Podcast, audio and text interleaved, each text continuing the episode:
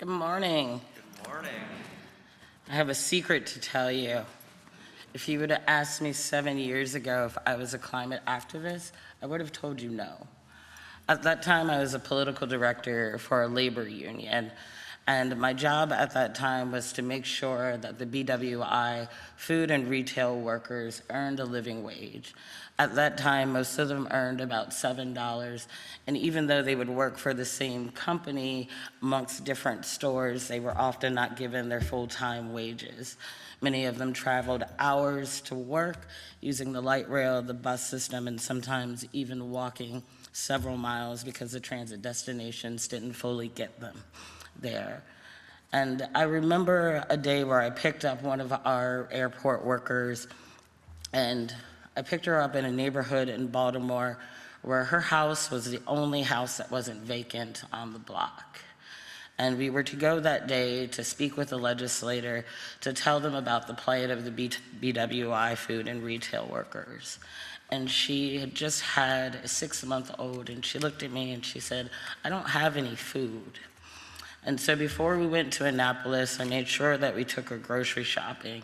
But I always thought to myself, I can't keep buying her groceries, and what is she going to do when these groceries run out? And it always stuck with me was I doing enough? Even if I got her a living wage, would that be enough to lift her family out of poverty? And as part of being a political organizer for that union, we also really had to make hard decisions about what elected officials would be the best supporters for our issues. And at that time in Baltimore, the labor unions were reeling from the loss of jobs. Bethlehem Steel had long been shuttered, and they were looking for any way to build back their labor unions and to keep the hardworking men and women in jobs that once built Baltimore and once provided them with family sustaining jobs. And at that time, there were two big issues. One of them was fracking, and the other was incineration. And for those of you that aren't familiar with incineration, though I'm sure you are as I look out in this crowd and see a lot of familiar faces, that is where you take trash and medical waste and you burn it and you turn it into electricity. And I think you're all familiar with fracking and the threat that it caused. And one of the decisions that we based on whether or not we would endorse candidates was if they would support fracking coming back, coming to Maryland, and also if they would support incineration. And for me, it was a challenge because I was thinking, how do I help people like Natalie, and how do I help re- rebuild our unions without destroying our communities? And I knew that there had to be a better way. And at that time, I'd gotten a call from our lobbyist who said, I really want you to apply for this job at this organization called Chesapeake Climate Action Network. And I said, no.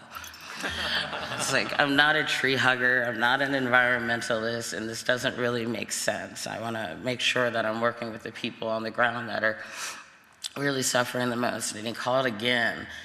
And I said no again. And he called a third time and he said, You really need to interview with these folks. And so I walked into the interview, and there was this man there named Mike Tidwell. And he's a leader of a regional group, and that's been working for about 20 years in Maryland to fight climate change in Maryland, Virginia, and DC. And he sat me down and he told me about this vision that he had where folks could that they would rebuild Bethlehem Steel in Baltimore and they would make solar panels and they would make wind turbines.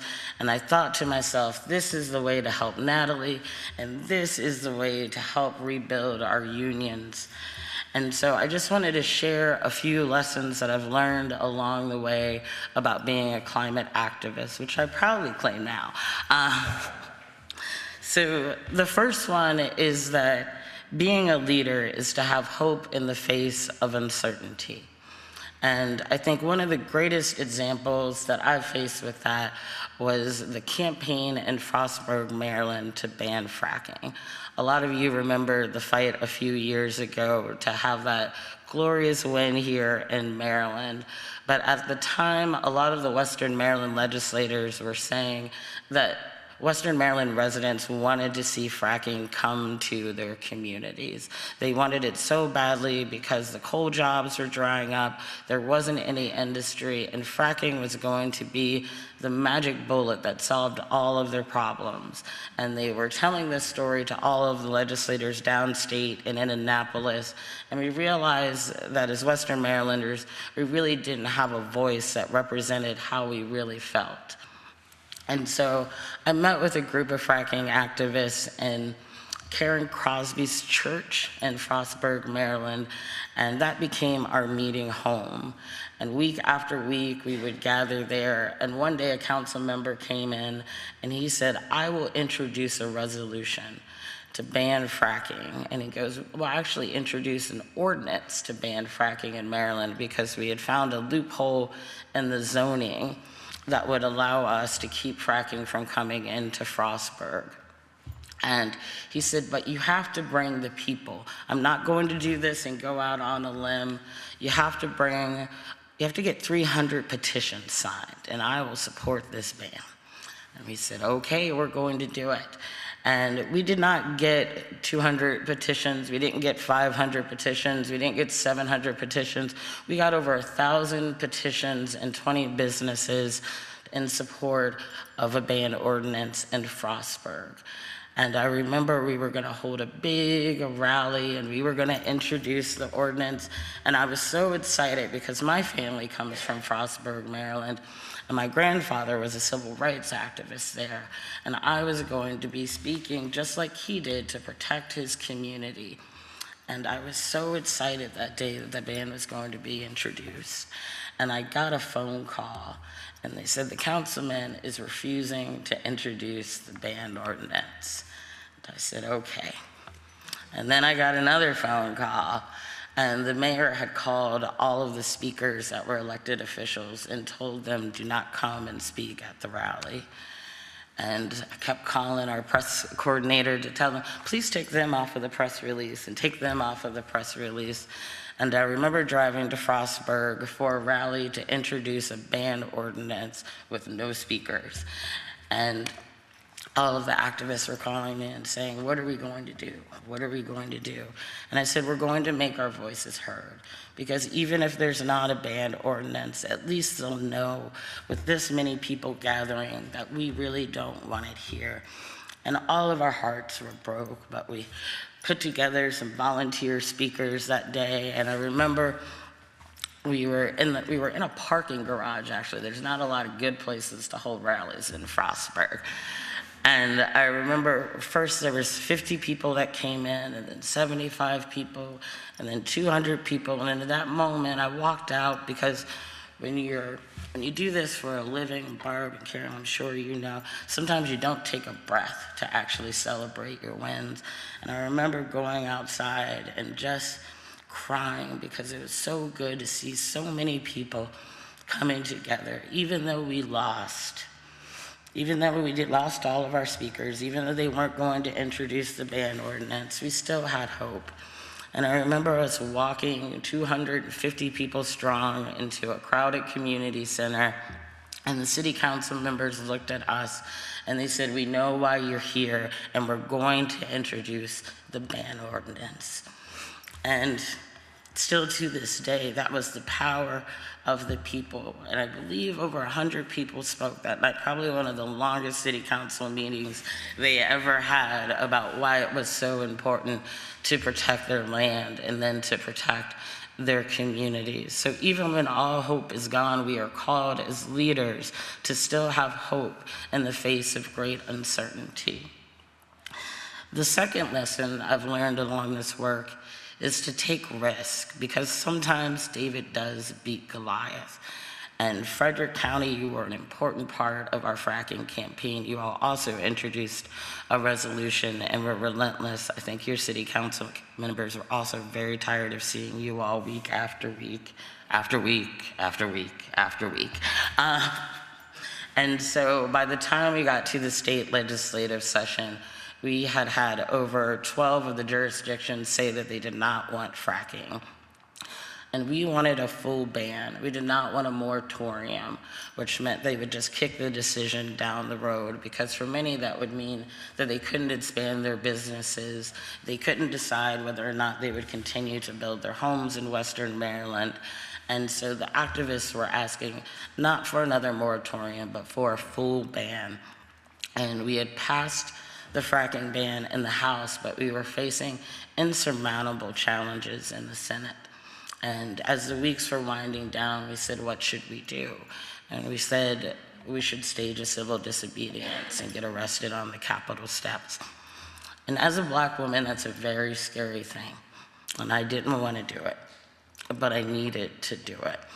And I remember it was myself and Annie Bristow and a few other fracking activists, we got in the car early in the morning because we knew at 9 a.m.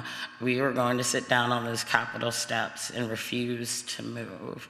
And I was scared because if I had a record, what would that mean for future jobs? Would I be treated differently because I was a black woman amongst a bunch of white activists that were getting arrested, and I think we've all seen the police brutality. And so to put yourself in harm's way intentionally was very, very frightening for me. And I remember we were all huddled together, and it was a very cold day, and I was shaking. And my friend lent me his gloves, but I wasn't shaking because I was cold. I was shaking because I was so scared. And they took us to jail. We waited there eight hours, and I remember coming home exhausted and just going to sleep, but proud that I had laid everything on the line to save my home. And the next day, I got a call from our political director, James McGarry, and he goes, Brooke, I've got to tell you something. Governor Hogan is going to announce that he's going to support the fracking ban. And I was like, I'm tired, leave me alone, it's been a long day. And I hung up the phone on him. And he called me back and he goes, No, I'm serious, turn on your computer, he's announcing it. And sure enough, he was announcing that he was supporting the fracking ban. And I remember driving to Annapolis and you know we've got a beautiful mountainscape and I looked up at those mountains and for the first time in a few months I felt that finally my home was safe. The third lesson I've learned is to celebrate the wins as well as to mourn the losses. We need to take time to celebrate the wins. Barb, I'm so glad that you're celebrating the win. And we also need to take time to mourn the losses. At the same time that Governor Hogan was announcing his support of the fracking ban, he was also negotiating with TransCanada Energy to construct the Potomac pipeline. And for those of us in Maryland, we've been very fortunate that once again, communities stood up and rallied and stopped that pipeline, although now the fate of that pipeline is still unknown. But for our friends in West Virginia, the construction of the Potomac pipeline went forward. And we had to mourn that loss because it is a loss when you've put so many hours and so much time. I used to joke that this was the last press conference for the Potomac pipeline because we did 23 press conferences for the campaign. It's never the last press conference. Um, but for our friends in West Virginia, unfortunately, they did not win, but they continued to fight. But one of the ways that we mourn the loss was the pipeline was going through a farm of a family called the Kieseckers. And they had farmed that land for generations upon generations upon generations. And the pipeline was going to come right through their land. And so folks sat together and they made a mandala and they blessed the land for protection and they cried with one another and they hugged one another. And in this hard, hard work, always celebrate the wins and mourn the losses. But even when you lose, I still think you win because the communities still come back stronger. The folks in West Virginia that are fighting the Potomac pipeline, that fought the Potomac pipeline, are now fighting the Rockwool facility and fighting so many other fights. And I've seen so many leaders emerge out of there, like Tracy Cannon, who is terrified of public speaking, but who now is organizing her own rallies and getting the West Virginia DEQ to hold hearings and organizing amongst her community. And the same free- frack-free Frostburg activists showed up in solidarity with the folks in Minnesota that are fighting Line 3. And so even though many times we lose, we always win because our communities grow stronger, they grow more educated, and they learn how to fight for the long haul. And the last lesson I've learned is really every one of us has a part. Every one of us has a part. I was just talking to an activist, Tracy Garrett, and she lives in Anne Arundel County, and they are an a community that's really been impacted by cumulative impacts. They're a Superfund site. They have about 395 trucks a day that run down a road that is a scenic road.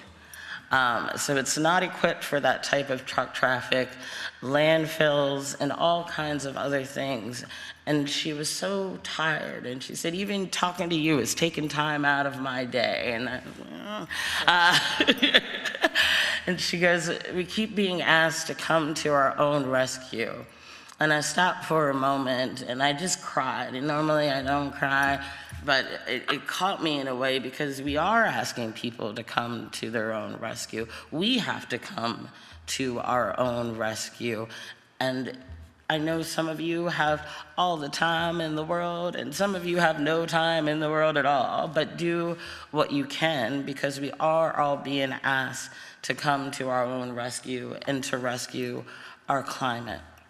And the last thing I'd like to share with you is about two months ago, I got a call, and it said there's going to be a big U.S. wind announcement, and that's one of the offshore wind companies um, that did a bid in Maryland for the Clean Energy Jobs Act to bring more offshore wind to Maryland. I said, okay. And they go, what's the big announcement? And they're like, it's embargoed. And I was like, you can tell me the big announcement. And the big announcement was that that vision actually came true of rebuilding wind turbines in Bethlehem Steel. And a few weeks ago, US Wind announced that they will be rebuilding Bethlehem Steel as the place to rebuild the wind turbines.